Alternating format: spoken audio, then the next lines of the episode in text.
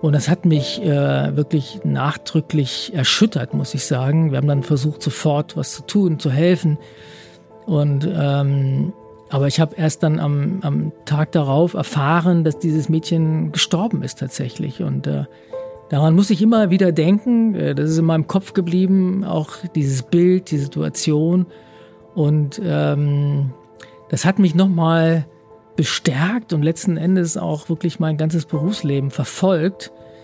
Und, und ich habe das immer so gemerkt als meine Mission. Ja, und deswegen, deswegen müssen wir äh, etwas gegen den Hunger in dieser Welt tun, weil es geht nicht nur diesem einen Mädchen so, sondern es geht unglaublich vielen Menschen so. Hallo und herzlich willkommen zu einer neuen Folge von Welthungerhilfe direkt. Mein Name ist Lena und ich moderiere für euch den Podcast der Welthungerhilfe.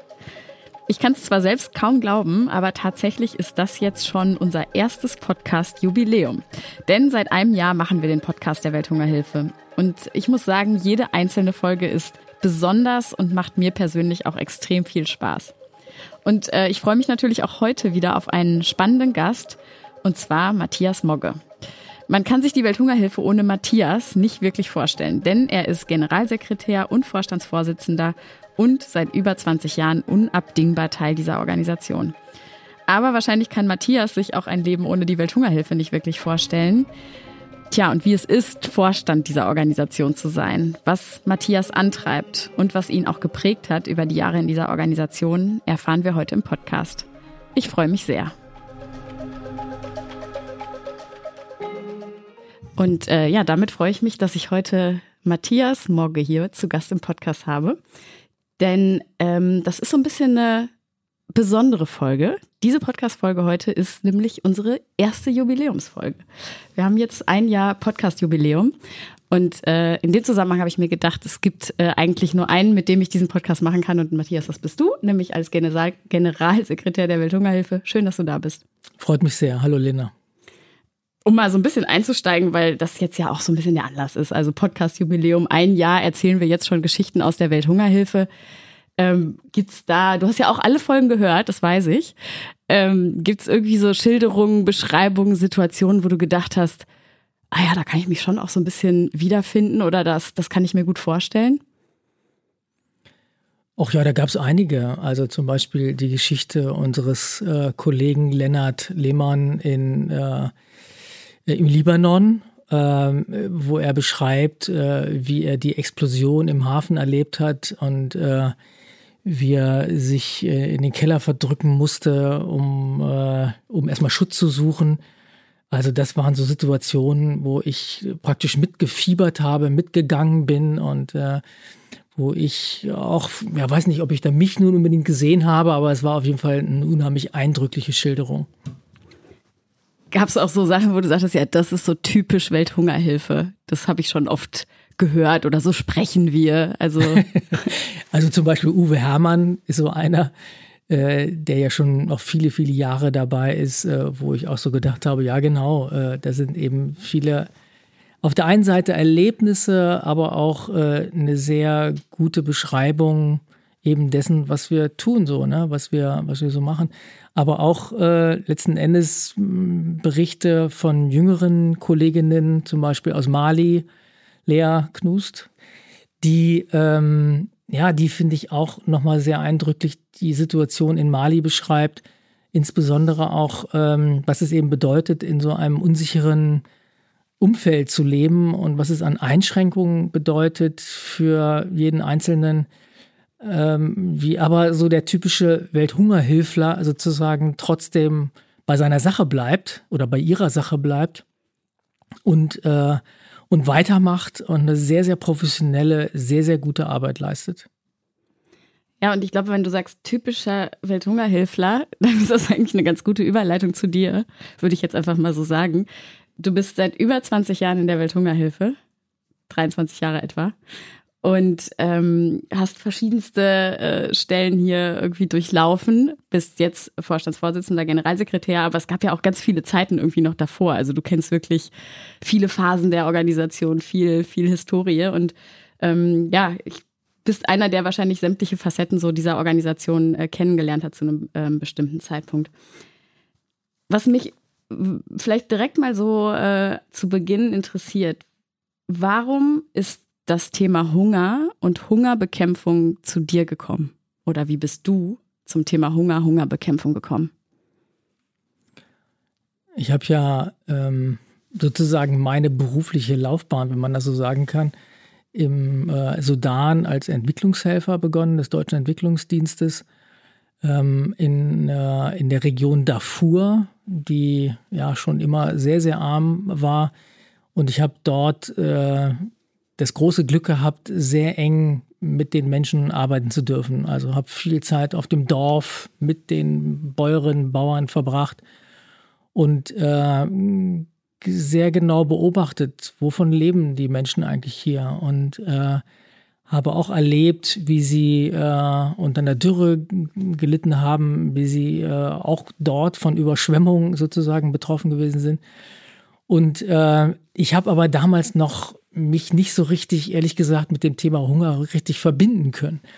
Und erst als ich hier bei der Welthungerhilfe angefangen habe und das erste Mal ähm, die Aufgabe bekam, äh, in den Sudan zu reisen, damals war der Sudan noch ein Land, heute sind es zwei Länder, der Sudan und der Südsudan, ähm, bin ich äh, sozusagen in den südlichen Teil des Sudans gereist, in eine Region, die heißt äh, Unity State, äh, die Hauptstadt Bentiu. Und ähm, ich hatte zunächst mal den, den deutschen Botschafter getroffen in Khartoum. Der sagte also, wenn Sie hier als Welthungerhilfe was tun wollen in diesem Land, dann reisen Sie mal nach Bentiu und gucken sich da mal die Situation an. Was wir für Berichte bekommen, äh, die, die deuten darauf hin, dass die Situation sehr schlimm sein muss.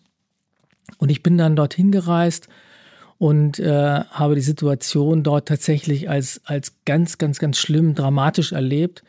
Viele Menschen, die geflüchtet sind äh, von den Kämpfen, die es dort gegeben hat. Eine sehr ölreiche Region und dort damals wurde noch kein Öl gefördert, sondern äh, es wurde nach Öl gesucht und es wird, die, die Firmen haben das Öl gefunden und deswegen sind da Kämpfe, massive Kämpfe ausgebrochen. Viele Menschen mussten flüchten ähm, und äh, der Hunger grassierte wirklich dort. Ja. Und ich bin äh, damals, oder wir haben schon dann die ersten äh, Projekte, Programme sozusagen gestartet in der Region. Und ich bin mit einer Kollegin in äh, eine Unterkunft gekommen, so eine Art Zelt. Und äh, wir haben angefangen, mit den Menschen zu reden. Und die erzählten uns von der Flucht und von ihrer Situation und dass es alles ganz schlimm ist und ganz tragisch ist. Und ich sah in der Ecke äh, dieser Unterkunft ein, ein Mädchen kauern, so 13, 14 Jahre alt und war ganz erschrocken und wir fragten, Huch, was ist, was, was ist denn mit dem Mädchen passiert? Warum ist das da hinten in der Ecke? Und die sagten nur, ja, gehört irgendwie zur weiteren Verwandtschaft, ist auch hierher geflüchtet. Wir haben dann gesagt, ja, aber warum äh, ist die so unterernährt? Ja, wir haben selber nichts genug zu essen, wir können da jetzt auch nichts abgeben, wir haben nichts, äh, wir haben einfach nichts hier. Und das hat mich äh, wirklich nachdrücklich erschüttert, muss ich sagen. Wir haben dann versucht, sofort was zu tun, zu helfen. Und ähm, aber ich habe erst dann am, am Tag darauf erfahren, dass dieses Mädchen gestorben ist tatsächlich. Und äh, Daran muss ich immer wieder denken. Äh, das ist in meinem Kopf geblieben, auch dieses Bild, die Situation. Und ähm, das hat mich nochmal bestärkt und letzten Endes auch wirklich mein ganzes Berufsleben verfolgt.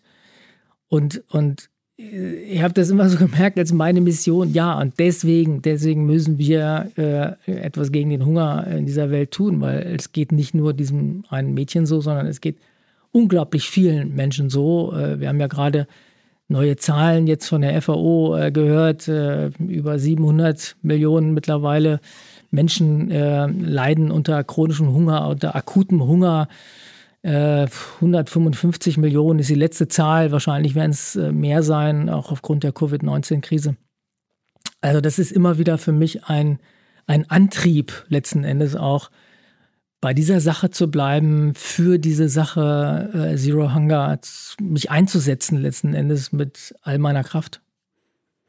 Wie geht man denn damit um, wenn grundsätzlich eher Krisen und Notlagen und schlimme Situationen der Antreiber sind für die Arbeit, die man macht. Das ist ja, also das ist zwar jetzt natürlich sehr überspitzt formuliert, aber wie, wie gehst du damit um, mit diesen, wie du schon gesagt hast, Bildern und ähm, ja, schlimmen Dingen im Kopf, die, die eigentlich aber auch der Antreiber sind für das, was wir tun?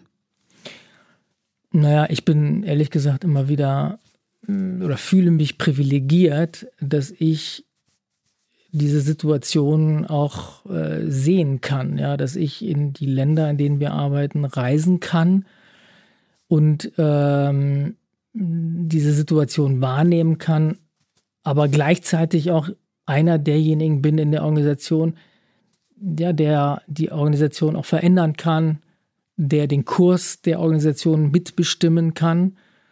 Und das erlebe ich tatsächlich als großes Privileg. Und, und ich denke immer, was habe ich für ein Glück in meinem Leben, dass ich an so einer Stelle sein kann. Ja? Und äh, ich habe zum Beispiel äh, in den letzten Jahren das Thema äh, Ernährung, gesunde Ernährung, gute Ernährung versucht mit in dieser Organisation voranzutreiben, weil ich glaube, das ist ein, ein Thema, das gehört zur Organisation und das müssen wir ganz, ganz stark machen letzten Endes, weil darüber kann man, glaube ich, nachhaltig letzten Endes auch den Hunger bekämpfen.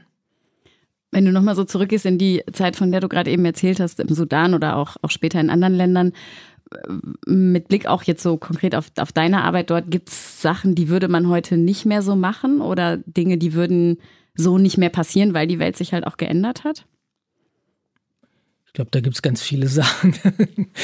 Das ist, gehört, glaube ich, dazu. Äh, wir, wir verändern uns ständig und wir müssen uns als Organisation ständig verändern. Und, ähm, also nur mal ein Beispiel. Ich bin ja vier Jahre lang äh, in Westafrika als äh, Regionaldirektor für die Welthungerhilfe tätig gewesen und ähm, wir haben 2003 begonnen, äh, unser Programm auf Sierra Leone auszuweiten. Da gab es eine Möglichkeit, dort ein erstes Projekt zu starten. Und äh, ich beobachtete damals sehr genau die Situation im Nachbarland äh, Liberia, wo damals noch ein, ein sehr heftiger, grausamer Bürgerkrieg tobte. Und ähm, ich bekam dann aber Informationen, dass der langjährige Diktator Charles Taylor das Land verlassen würde und habe gedacht, äh, das ist vielleicht eine Chance auch für die Welthungerhilfe in diesem Land mitzuhelfen, mit Aufbauarbeit vielleicht zu leisten. Und ähm, habe mir dann überlegt, ich, besuch, ich besorge mir ein Flugticket äh, nach Monrovia und äh, schaue mich da mal um. Ja, und äh, ja, habe das dann gemacht, äh, von Sierra Leone aus, bin äh, nach Liberia gereist, äh, durchaus unter abenteuerlichen Umständen und bin dann da angekommen und stellte fest, also ich befinde mich hier so immer noch vielleicht etwas im Bürgerkrieg, ja, und war aber, muss ich auch sagen, ziemlich naiv unterwegs, ja.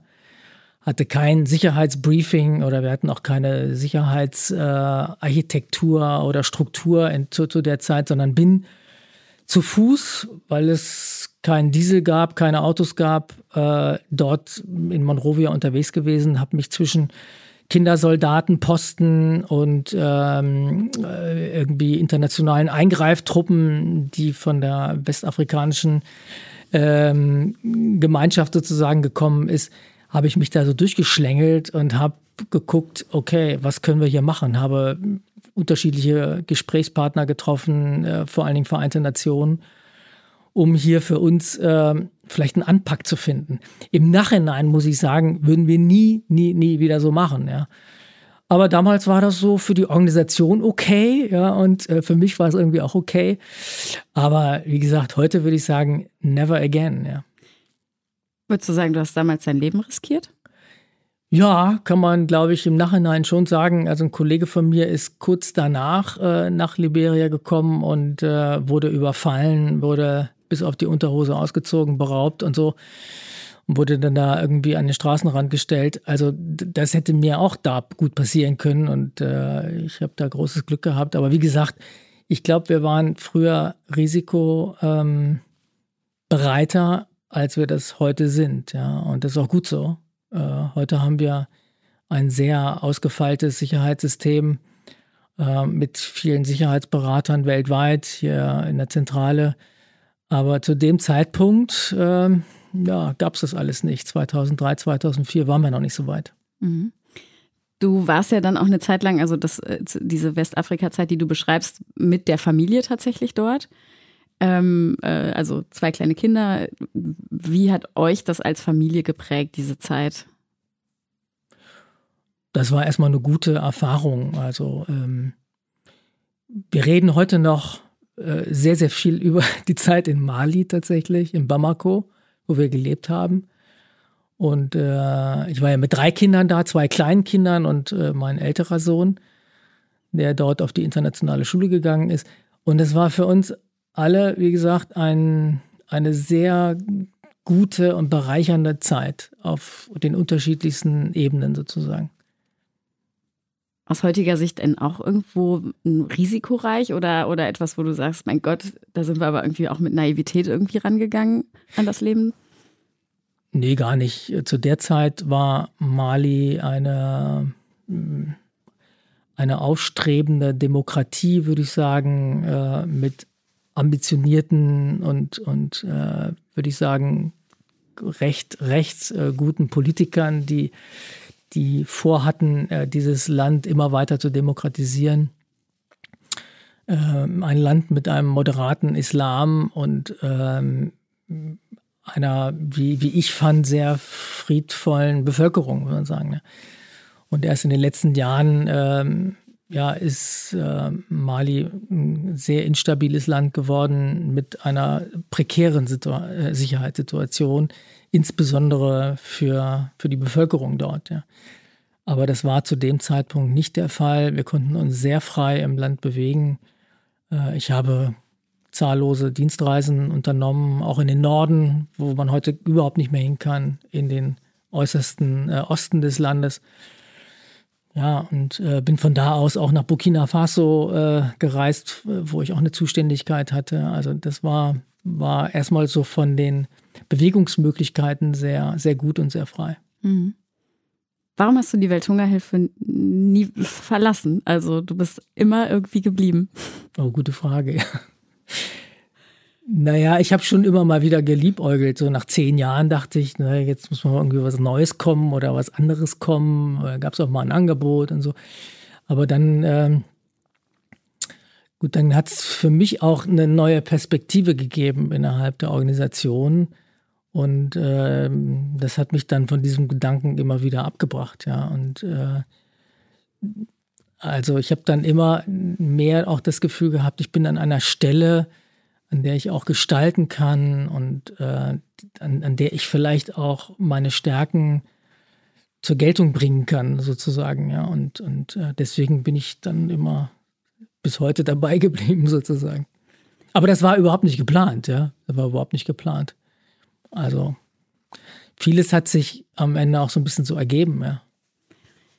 Du bist ja, ähm, ja, du bist ja in den Vorstand äh, letztendlich gekommen, gegangen, wie auch immer, im Vorstand gelandet, ich weiß gar nicht. Berufen, ja. Äh, berufen worden, so muss man das formulieren, richtig. Ähm, aber dein, dein Vorgänger, äh, der vorherige Programmvorstand ist ja sehr plötzlich gestorben. Genau. Und das war dann ja sozusagen der Moment, wo du in den Vorstand berufen worden bist.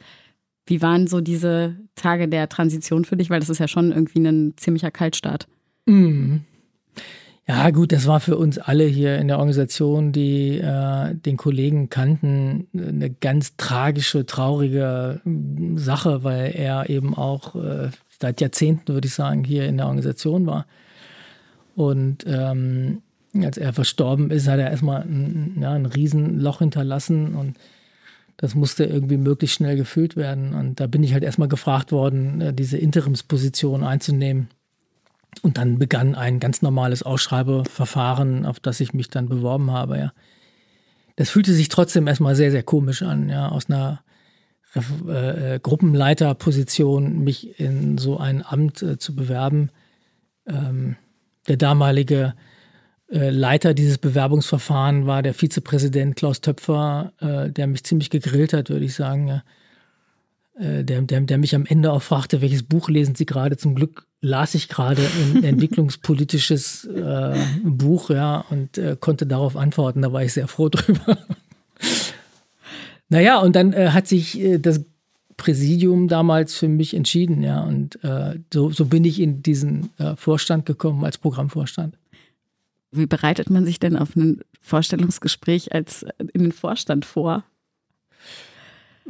Ja, ich, ich, ich glaube, da muss man äh, erstmal allen Mut zusammennehmen und äh, zu sich selber sagen, Matthias, du hast die Erfahrung, die es braucht für diesen Job und alles andere wird sich finden.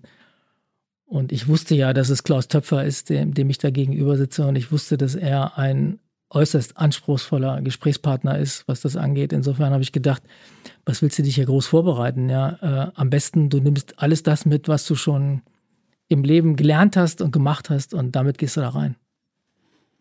Jetzt ähm, bist du heute ja äh, General, Generalsekretär. Das ist das zweite Mal, dass ich mich heute verspreche. Und Vorstandsvorsitzender der Welthungerhilfe und hast damit natürlich auch, äh, ja, musst sozusagen die gesamte Organisation, fast 3000 Mitarbeiter und äh, ich glaube aktuell 36 Länder, in denen wir tätig mhm. sind, äh, überblicken. Und so wie du es eben beschrieben hast, gibt es natürlich einige Stationen, zu denen hast du dann auch nochmal eine sehr spezielle Bindung, einfach weil du da gewesen bist, weil du die äh, Abteilung vielleicht selber mal geleitet hast. Wie stellst du jetzt sozusagen sicher, den, den Überblick zu behalten und die gesamte Organisation steuern und überblicken zu können? Ich glaube, das kann man irgendwie nicht, wenn ich ganz ehrlich sein soll. Ich glaube, das kann man nicht immer und ständig machen, sondern äh, ich muss mich darauf verlassen, dass wir gute Mitarbeiterinnen und Mitarbeiter in der gesamten Organisation haben, dass wir ein gutes Führungsteam haben, dass wir äh, Systeme, in denen wir arbeiten, mit denen wir arbeiten, ständig erneuern, ständig hinterfragen, ständig auch letzten Endes neu denken, Systeme, Pro Prozesse und so weiter, ja, auf die ich mich auch verlassen muss. Ja. Wenn irgendwo was schief geht, dann äh, ist es wichtig, dass wir einen Prozess haben, dass eine Information an die richtige Stelle kommt, ja. Und dass wir dann auf darauf gut reagieren können. Ja. Und da, dafür bin ich letzten Endes auch mitverantwortlich mit den anderen Vorstandskolleginnen ähm, und Kollegen, dass wir darauf immer wieder schauen, ja, dass es, dass, dass wir, was das Thema Sicherheit angeht, was das Thema Finanzen angeht, aber auch unsere, unsere Programmpolitik, ja, dass das am Ende stimmt, stimmig ist und äh, ja, dass das auch in Line ist letzten Endes mit einer ja verabschiedeten Strategie, die wir äh, uns erarbeitet haben, muss ich sagen. Und wenn ich sage wir, dann meine ich damit natürlich auch die gesamte Organisation. Hat der Vorstand ja nicht alleine gemacht, sondern die gesamte Organisation hat diese Strategie entwickelt, die uns leitet.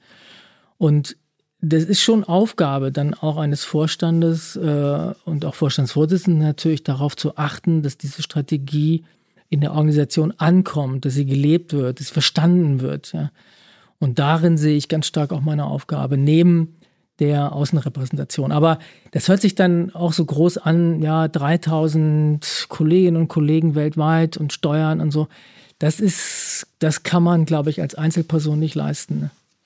Versuchst du denn irgendwie so punktuell tatsächlich auch mal an Stellen tiefer reinzugehen, nah dran zu bleiben an den Ländern? Weil ich meine, diese Länderrealitäten sind ja so wichtig für das, was wir dann hier irgendwie äh, in Bonn machen, aber was wir insgesamt äh, in der, auch in der Programmarbeit machen. Wie kommst du da so auch mal nah dran an das, was vor Ort passiert? Mhm.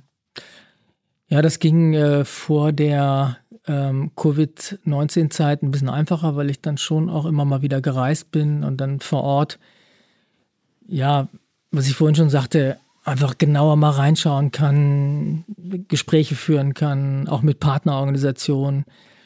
Ähm, das ist eine unheimlich äh, bereichernde, wie gesagt, eine sehr bereichernde Sache, die ich auch als Privileg da empfinde, die mir allerdings auch tatsächlich hilft, diesen Realitätsbezug immer wieder herzustellen, immer wieder zu gucken, was passiert ja eigentlich, was entwickelt sich, wie ist unser, äh, unser Environment sozusagen mhm. auch vor Ort? Wie werden wir gesehen? Mhm. Ich meine, es gibt ja viele Länder, in denen Zivilgesellschaft ähm, auch unterdrückt wird, in denen äh, zivilgesellschaftliche Organisationen eben nicht äh, einfach arbeiten können. Und äh, das, das kann man sich alles so anhören aus der Entfernung, aber wenn man dann vor Ort ist und erlebt das dann mal praktisch, was es bedeutet, ja, welchen Aufwand wir teilweise treiben müssen, überhaupt noch in einem Land auch tätig sein zu können, ja. Ja, das ist, das ist eine sehr, sehr wichtige Erfahrung, das auch mit hierher zu nehmen und immer wieder auch in den Gesprächen jetzt mit Politikern zum Beispiel, die ich ja auch mitführe, mit dem Parlament zum Beispiel, genau auf diese Einschränkung der Möglichkeiten von, von Zivilgesellschaft zu agieren auch hinzuweisen. Mhm. Was ist so der, der letzte große Wandel? Und ich glaube, diese Organisation hat sich immer wieder total verändert. Du hast es ja beschrieben, ne? dass es auch ja, verschiedene Veränderungen im Laufe der Zeit gab, die du auch mit, miterlebt oder sogar mitgesteuert hast. Was war so der letzte große Change, würdest du sagen, der, ähm, äh, den, der diese Organisation irgendwie überkommen hat, beziehungsweise den sie selber vorangetrieben hat? Genau. Als ich hier anfing, äh, da vor 23 Jahren oder so, da gab's äh, da gab es so ein, da gab so Berater von außen, die damals hier reingekommen sind und äh, Vorschläge gemacht haben, was sich in der Organisation verändern sollte und so. Und ich weiß noch, wie einige Kolleginnen und Kollegen damals sagten, naja gut, das muss man ein bisschen ertragen, die kommen, die gehen auch wieder, ja. ähm, heute habe ich das Gefühl, diese Veränderung und auch die, die permanente Veränderung, die gehört mittlerweile zur Organisation. Die ist mehr in die DNA der Organisation übergegangen. Vielleicht ist das jetzt Wishful Thinking vom Vorstandsvorsitzenden, so zu denken, aber es ist so ein bisschen mein Gefühl, Veränderung gehört mittlerweile einfach dazu. Eine große Veränderung, die wir angestoßen haben, war ja 2015, als wir, als wir versucht haben, die, diese Dezentralisierung, das heißt, ähm, eine eine Verlagerung von Entscheidungen, Entscheidungsbefugnissen in das Ausland, in die Länder sozusagen hinein, dass wir die verstärken. Und das ist eine ganz, ganz große Veränderung, äh, die da vonstatten gegangen ist. Und ich glaube, heute ist dieser, diese Dezentralisierungsdenke, ja, äh, die Entscheidungen werden vor Ort getroffen, das ist so normal geworden und äh, das ist, gehört so dazu. Und das kann sich auch heute keiner mehr vorstellen, dass man so etwas zurückdreht und sagt, ja, das müssen wir jetzt aber zentralisieren. Nein, diese Entscheidungen, die müssen wir jetzt in der Zentrale treffen. Ich glaube, das ist heute unvorstellbar, ja. Das ist total normal geworden. Mhm. Und ganz im Gegenteil, ich glaube, wir denken immer mehr und weiter darüber nach, wie wir auch noch andere Funktionen, die heute vielleicht noch in der Zentrale sind, wie wir die noch stärker auch in den Ländern verorten, weil wir immer merken, dort wird die Expertise gebraucht, dort werden, ja, werden die Mitarbeiterinnen und Mitarbeiter gebraucht letzten Endes vor Ort. Da spielt die Musik. Mhm wenn ich so ähm, mal mich irgendwie mit Kollegen, Kolleginnen unterhalten habe, die, die schon lange in der Organisation sind, dann erzählen die schon auch irgendwie immer so von Zeiten, wo es, wo es irgendwie, so sagt man, lauter war, wo irgendwie mehr diskutiert, also lauter, lautstärker auch intern diskutiert wurde. Vielleicht war, war auch mehr, ähm, mehr Ideologie noch in der Luft oder mehr Aktivismus. Also einfach, das ist so eine, so ein, sind so Hypothesen von, von Dingen, die ich ja ähm, gehört habe. Hast du da, ähm, nimmst du da einen Wandel wahr oder würdest du vielleicht sogar sagen, eigentlich werden wir jetzt gerade wieder auch lauter und politischer, äh, jetzt gerade so in der aktuellen Gemengelage? Also ich glaube, wir sind, wir sind, und wir sind eine politische Organisation. Wir müssen politisch sein, weil nochmal auf das Anfangsthema zurückzukommen, Hunger, ja, weil man Hunger, glaube ich, nur mit politischen Maßnahmen sozusagen nachhaltig bekämpfen kann. Nur wenn sich die Politik verändert, Politikgestaltung sich verändert, dann kann man Hunger auch nachhaltig äh, sozusagen bekämpfen. Das bedeutet im Umkehrschluss, dass wir auch als Welthungerhilfe politisch sein müssen und immer wieder auch äh, ja, eine politische Stimme sein müssen, hier in Deutschland, in Europa, aber auch in den Ländern, in denen wir arbeiten. Insofern wünsche ich mir immer äh, politischen, politischen Dialog äh, innerhalb der Organisation, auch Kontroversen. Ich freue mich eigentlich über Kontroversen, die, die es, glaube ich, braucht, auch in so einer Organisation, um eine Organisation voranzutreiben. Also insofern, ähm, ich, ich weiß jetzt nicht genau, wo jetzt vielleicht diese Kritik herkommt, dass es früher irgendwie lauter war. Habe ich jetzt Ich würde es gar so nicht als empfunden. Kritik darstellen. Nee, Ach so, nee, okay. nee, nee, das ist einfach Oder so so. als Empfindung. Mhm. Ähm, ich, ich glaube schon, dass sich durch äh, Covid ein bisschen was verändert hat. Ähm, das merken wir jetzt gerade so, wo man mal wieder überhaupt mal äh, so persönlich zusammensitzen kann und mal wieder Kolleginnen und Kollegen, die wir lange nicht gesehen haben, merken, uch, genau, die habe ich ja seit anderthalb Jahren nicht gesehen. Ja. Äh, ich glaube, das macht schon auch was mit einer Organisation. Und ich glaube, auch wenn wir gewohnt sind, äh, ein offenes, einen offenen Dialog hier zu pflegen und ähm, wir viele Online-Formate, virtuelle Formate haben für eine Beteiligung auch an, an Prozessen, an Diskussionen hier in der Organisation. Trotzdem ist es natürlich nochmal was anderes, ob man sich sieht, ob man in einem Raum ist und ob man wirklich in einen, in einen persönlichen Dialog geht. Ja. Aber ich würde mir immer wünschen, ja, wenn wir, wenn wir diskutieren und äh, wenn es auch Kontroversen gibt, die man, die man diskutieren kann, ja. So ist immer, immer gut und immer gewünscht. Was hat sich geändert, seitdem du in der Rolle des Vorstandsvorsitzenden bist? Und ich meine damit wirklich auch so ein bisschen im Hinblick auf, ja, auf, auf solche Dialoge vielleicht auch mit äh, Mitarbeitenden. Ähm, hast du, also was hat sich für dich geändert? Begegnen dir vielleicht manchmal auch Menschen anders, weil du jetzt in der Rolle bist? Mhm. Also was sich geändert hat, wäre natürlich interessant für andere äh, oder andere mal zu fragen, was sie meinen, was sich geändert hat, seitdem ich diese Funktion habe. Aber was sich für mich geändert hat, tatsächlich, äh, ich merke schon, dass mein Wort äh, Gewicht hat. Und manchmal erschrecke ich mich selber, wenn ich merke, uh, so viel Gewicht hat es, ja. Und ich merke immer wieder, dass ich sehr vorsichtig sein muss mit dem, was ich sage, weil das hat häufig dann eine direkte Implikation und äh, gerade auch so neuere Kolleginnen und Kollegen, die, die mich dann so wahrnehmen, denken, okay, das, hat der Mogge jetzt gesagt, das muss auch ganz genau eins zu eins jetzt so umgesetzt werden. Und ich merke immer im Nachhinein, Achtung, Achtung, Vorsicht, ja. Ähm, kann ja gar nicht der Experte in allem sein, was diese Organisation hier umtreibt. Und äh, ich gebe dann, versuche dann sozusagen Hinweise zu geben, Ideen, Inspiration, eine Rückmeldung auf etwas, ja. Aber das ist dann häufig auch als erstmal als Rückmeldung gemeint, weil ich in diesem Sujet, in diesem Subject gar nicht so äh, im Detail auch drin stecke. Ne? Also das merke ich schon, das hat was schon was mit mir gemacht, ja, dass ich da vorsichtig bin. Was nicht heißt, dass ich nicht auch ähm, hier und da auch sehr, sehr entschlossen sein kann, ja, und äh, auch manchmal dann sage, nee, genau das möchte ich hier nicht mehr in dieser Organisation sehen, ja, sondern ich möchte, dass wir als eine, als eine tolerante, als eine offene, als eine diverse Organisation rüberkommen. Und ich möchte, dass wir so wahrgenommen werden, ja. Und äh, ich möchte wahrgenommen werden, wenn ich jetzt hier in die innere Organisation schaue, als eine Organisation, die, die eben äh, über Bereiche hinweg denkt, die ganzheitlich denkt, äh, die sich auch mit gesellschaftlich wichtigen Themen verbindet, wie zum Beispiel im Moment das Thema Rassismus oder Dekolonisierung oder äh, das Thema Macht. Welche Macht haben wir hier eigentlich im Norden? Welche Macht findet sich im Süden? Ja, ist das die richtige Balance? Das sind Themen, glaube ich, die sind wichtig für die Organisation. Und ich möchte, dass wir uns äh, ja als Organisation mit solchen Themen auch auseinandersetzen.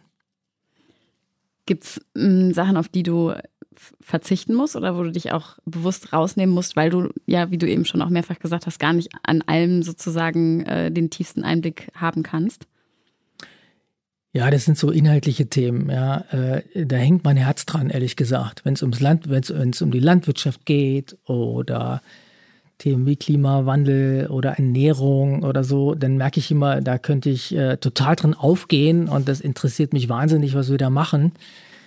Äh, dann merke ich immer wieder, Matthias, halt dich zurück. Ja, ähm, du kannst da nicht überall so reinspringen, ja, sondern äh, du musst dich um manchmal vielleicht langweiligere aber für die Organisation extrem wichtige Themen kümmern. Das ist nun mal so dein Job. ja? Das ist nun mal dein Job, ja.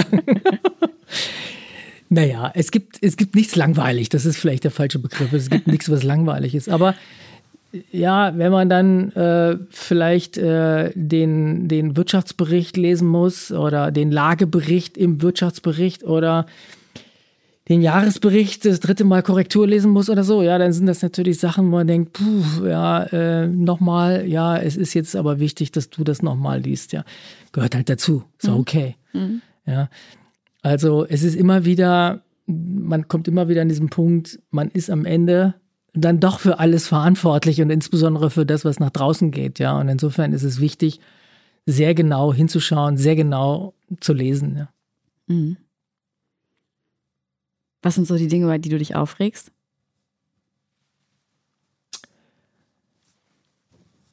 Naja, das knüpft so ein bisschen an an die vorletzte Frage. Ähm, was, mich, was mich schon aufregt, ist, äh, wenn wir wenn wir uns Prinzipien setzen, einen Code of Conduct geben und wir uns aber da nicht so dran halten, ja. Und da gehört zum Beispiel dieses Thema dazu, dass wir die Menschen, mit denen wir arbeiten, ja, vielleicht nicht ernst genug nehmen oder nicht genau hinschauen und nicht genau hinhören, was die eigentlich wollen. Und dann manchmal erst häufig später feststellen, pff, ja, hätten wir vielleicht noch mal ein bisschen genauer hinschauen müssen, ja. Das regt mich dann auf, ja. Und äh, das ist auf der einen Seite regt es mich auf, auf der anderen Seite ist es ein Ansporn für mich, zusammen mit, mit Kolleginnen und Kollegen hier im Haus darüber nachzudenken, ja, was können wir als Organisation auch noch besser machen? Ja? Was können wir dafür tun, damit wir genauer hinhören, besser hinhören. Wir haben jetzt eine Initiative gerade ge gestartet, gelauncht, wo es darum geht, unsere, ja, unsere Analysekapazität sozusagen, unsere Planungskompetenz, Planungskapazität nochmal zu verbessern. Dass wir noch bessere Instrumente und auch noch mehr Ressourcen bereitstellen in der Analysephase einer Projektplanung, weil wir einfach wissen, wir müssen am Anfang sehr, sehr gut sein, sehr genau hinschauen, um genau zu verstehen, was wollen die Leute vor Ort, was wollen die Menschen, welche Akteure gibt es da, ähm, welche Machtstrukturen gibt es hier vor Ort, um hinterher ja auch ein gutes Projekt mit den Menschen zusammen planen zu können. Und das ist unser, unsere Verantwortung letzten Endes auch. Mhm.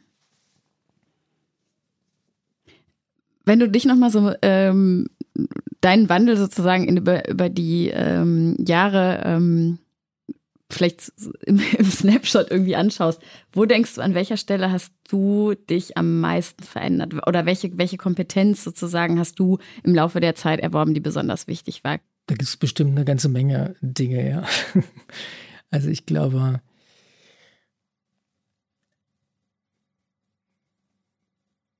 ich glaube, zunächst mal zuhören, ja. Zuhören ist vielleicht mit einer der wichtigsten Eigenschaften, wenn man, wenn man in so eine Führungsrolle reingehen will. Und ich habe mich ja irgendwann dazu entschlossen, eine Führungskraft werden zu wollen, ja, also eine Personalverantwortung zu übernehmen. Und ähm, das, das war durchaus schon eine bewusste Entscheidung. Ich merkte irgendwie zu einem bestimmten Zeitpunkt, ja, das könnte mich durchaus interessieren.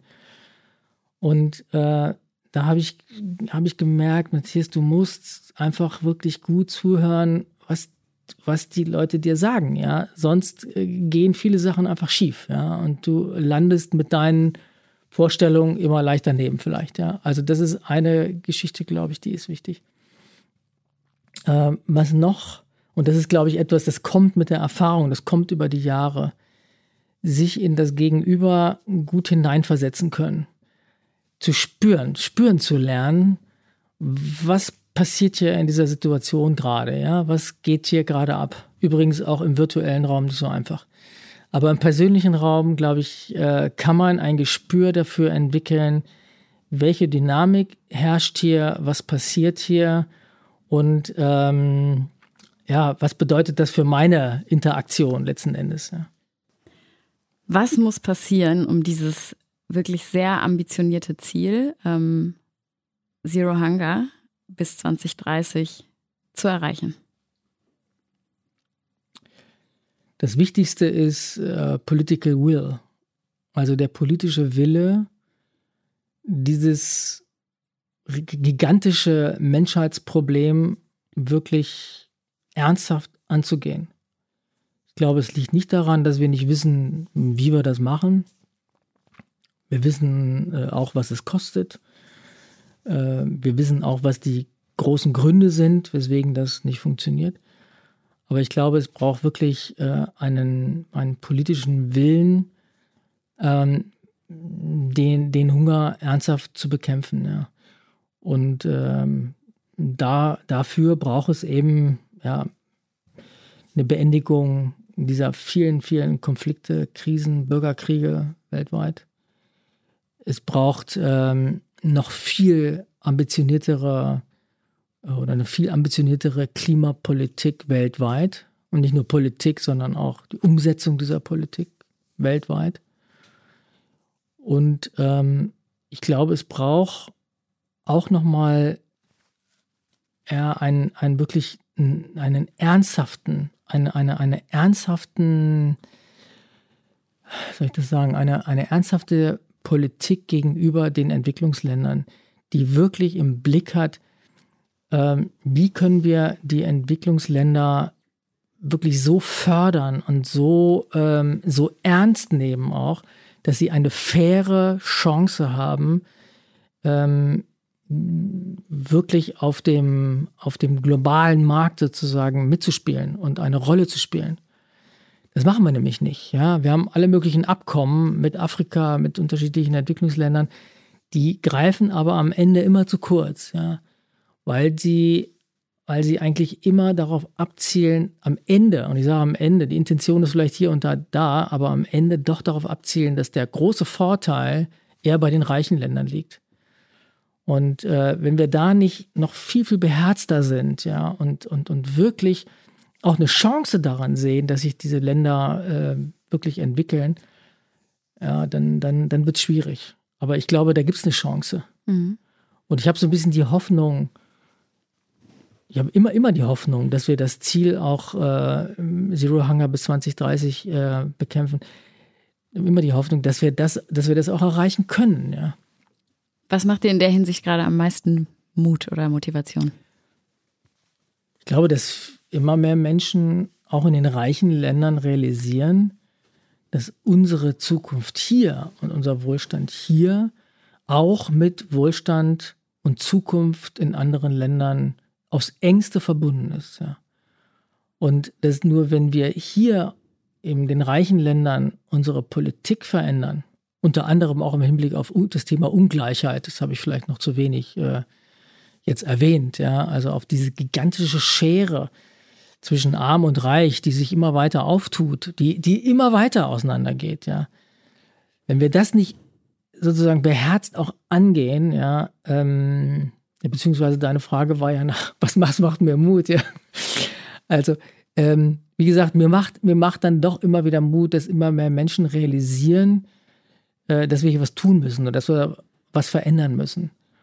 Und ähm, aus dieser, aus dieser Beobachtung heraus, ja, ähm, habe ich Mut und glaube, dass es am Ende auch machbar ist. Jetzt noch mal so ein bisschen eine, vielleicht abschließende persönliche Frage. Gibt es Momente, wo du dieses ganze, dieses ganze Themenspektrum mal loslassen kannst und was tust du sozusagen, um den Gedanken mal einen ganz anderen Raum zu schenken und dich auch vielleicht abzulenken von, von Arbeit und von den großen Vorhaben, äh, die, die wir mit der Welthungerhilfe haben? Naja, das ist natürlich schon mal nicht so ganz einfach, ja, weil ich ähm, auch in dem, was ich so äh, privat noch so unternehme, häufig schwingt da immer so ein bisschen Welthungerhilfe mit, ehrlich gesagt ob das so beim Sport ist und ich mein Welthungerhilfe-Shirt trage und äh, denke, wenn ich Leuten begegne, ja, ihr könnt ruhig hingucken, das ist ja die Welthungerhilfe, die macht super Arbeit, ja, könnt ihr euch ruhig angucken, ja. Oder äh, wenn ich mit meiner Band auf der Bühne stehe und ähm, wir spielen ein Stück, ähm, was ich vielleicht mal komponiert habe auf einer Rückreise aus der Türkei und aus dem Irak und ich an äh, das Schicksal von Flüchtenden äh, denken muss und im Flugzeug oder so auf dem Weg zurück mir diese, diesen, diesen Song überlege, irgendwie schwingt es immer mit, ja. Und äh, ja, oder wenn ich in meinem Garten bin und ich gehe zu meinen Bienen und äh, denke, ja, das ist eben, das ist eben wichtig hier, äh, diese, diese Ökologie letzten Endes auch zu fördern, wenn es in meinem kleinen Umfeld ist. Ne? Aber ich muss auch dran denken, ehrlich gesagt, wenn, äh, wenn ich mit irgendwelchen Schädlingen zu kämpfen habe in meinem Garten oder mein toller Wein, wie im Moment gerade vom Mehltau zerfressen wird, ja, und denke, boah, wie muss es den Leuten gehen, die davon leben müssen, äh, bei denen das Wohl und Wehe von vielleicht ein paar Kulturen abhängt, äh, die sie äh, in, in ihrem Betrieb sozusagen kultivieren, dann wird mir immer wieder klar, ja, äh, mit in, in, in welchem privilegierten Umfeld in welchem Wohlstand wir hier leben, sozusagen. Ja, äh, ja und dass es viele andere auf der Welt eben nicht so gut haben. Ne? Meiner Familie geht es teilweise auf den Geist. Äh, meine Kinder, die mittlerweile alle aus dem Haus sind, äh, haben sich darüber immer aufgeregt, über meine Moralpredigten. Äh, wenn es um Abfallvermeidung oder Müll oder Verschwendung von Lebensmitteln geht oder so. Aber das müssen die dann irgendwie ertragen, ja. Und meine Hoffnung ist, dass sie dann trotzdem vielleicht irgendwas mitnehmen davon und es vielleicht irgendwann später vielleicht nochmal, äh, vielleicht sogar auch positiv konnotiert wird. Ja, ich höre, ich höre auf jeden Fall raus. Also äh, nicht nur ein bisschen Welthungerhilfe schwingt irgendwie immer mit, sondern auch so dieser Geist der Veränderung. Das ist, glaube ich, etwas, was immer irgendwo äh, mitschwingt bei, bei dem, was du erzählt hast. Ich glaube einfach, wenn man den wenn man den Job macht, und du hast mich ja auch so ein bisschen nachgefragt, danach gefragt, was hat sich verändert und was macht es aus, was hat es mit dir gemacht.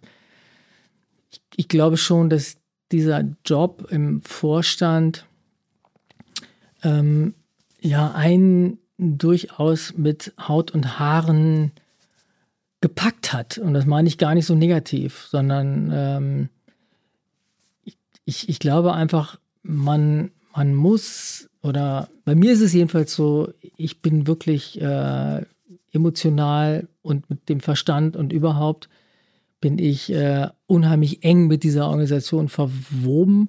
Aber wie gesagt, ich meine das gar nicht so negativ, ja. Und das heißt auch nicht, dass ich nicht herabschalten kann oder dass es auch mal Urlaub gibt oder etwas anderes gibt, aber, aber trotzdem ähm, ist es schon sehr nah, ja. Und, und äh, ich glaube, das ist am Ende ja durchaus auch gut, ja, weil man dadurch natürlich auch die Sensoren sehr geschärft hat für die Organisation und für das, was in der Organisation passiert und, und angeht und auch um das, äh, was, was um die Organisation herum passiert. Ja. Und ich glaube, dieses Sensorium, das muss am Ende sehr, sehr geschärft sein. Vielen Dank, Matthias, für, für diese Einblicke. Und ich finde, damit hast du äh, ein Jahr Podcast ähm, wirklich ganz wunderbar komplettiert. Danke dafür. Ich danke dir, Lena. Das war Welthungerhilfe direkt, der Podcast der Welthungerhilfe. Wenn es euch gefallen hat, empfehlt den Podcast gerne weiter. Und natürlich freuen wir uns über Feedback, Lob und Kritik an podcast.welthungerhilfe.de. Bis zum nächsten Mal bei Welthungerhilfe direkt. Dieser Podcast wird produziert von Podstars bei OMR.